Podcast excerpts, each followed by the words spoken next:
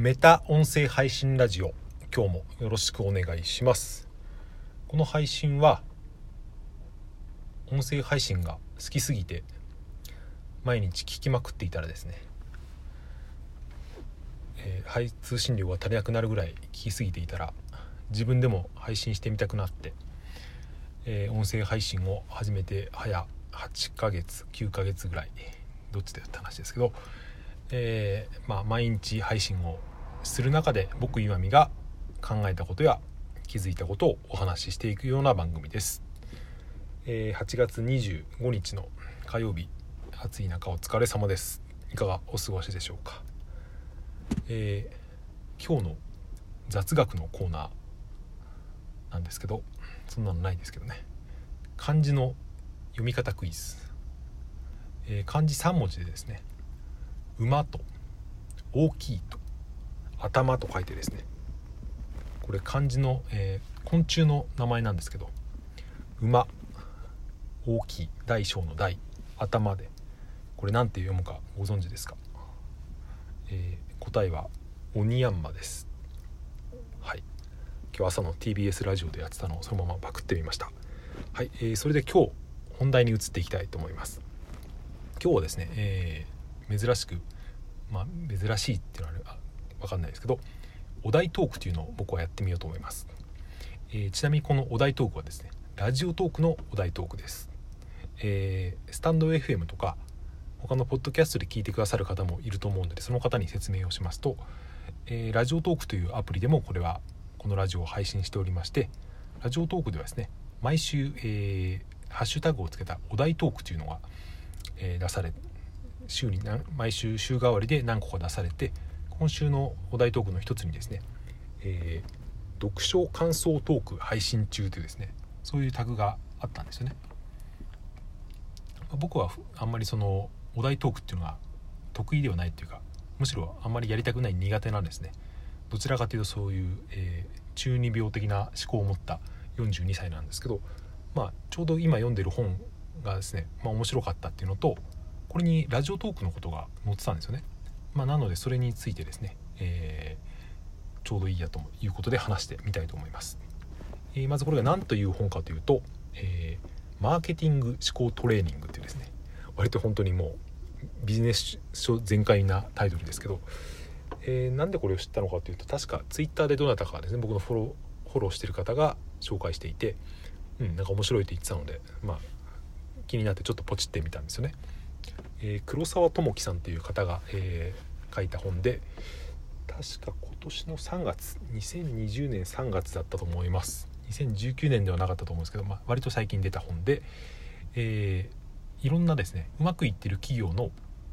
マーケティング戦略を、えー、分析してみるっていう本になります。割とそのワークマンとかうんあとなんだっけなコメダコーヒーとかとお菓子屋の BAKE とかだったかな。あといろんなのがある中でです。あとノートもやってました。あの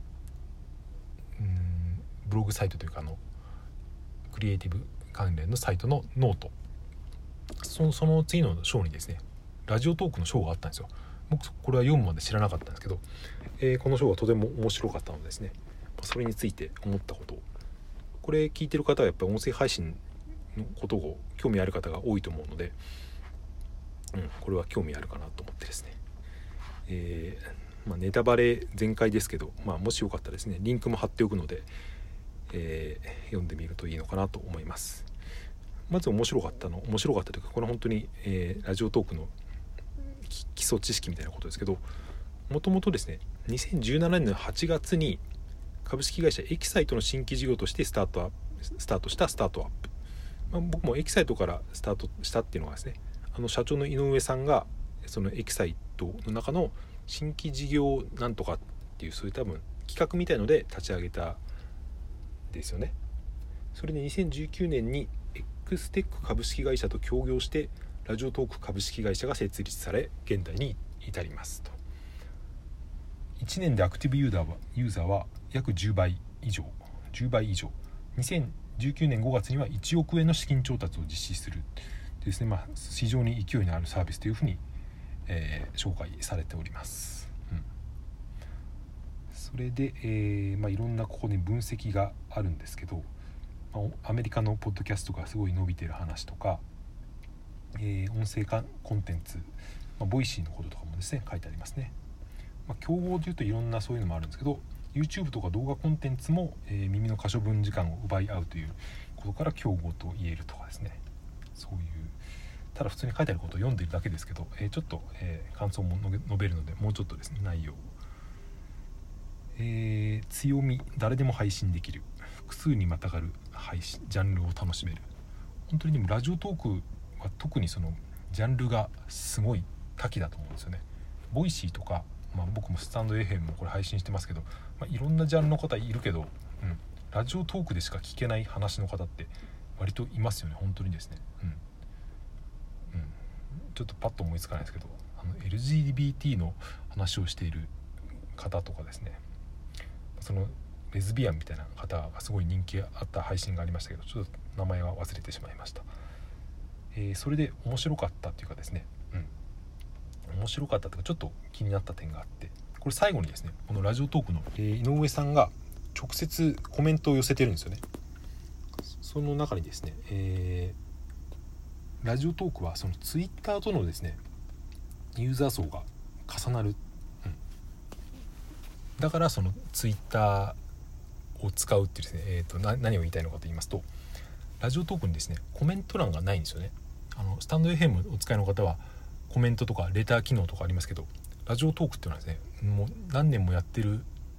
長いサービスにもかかわらずですねコメント欄がないんですよ。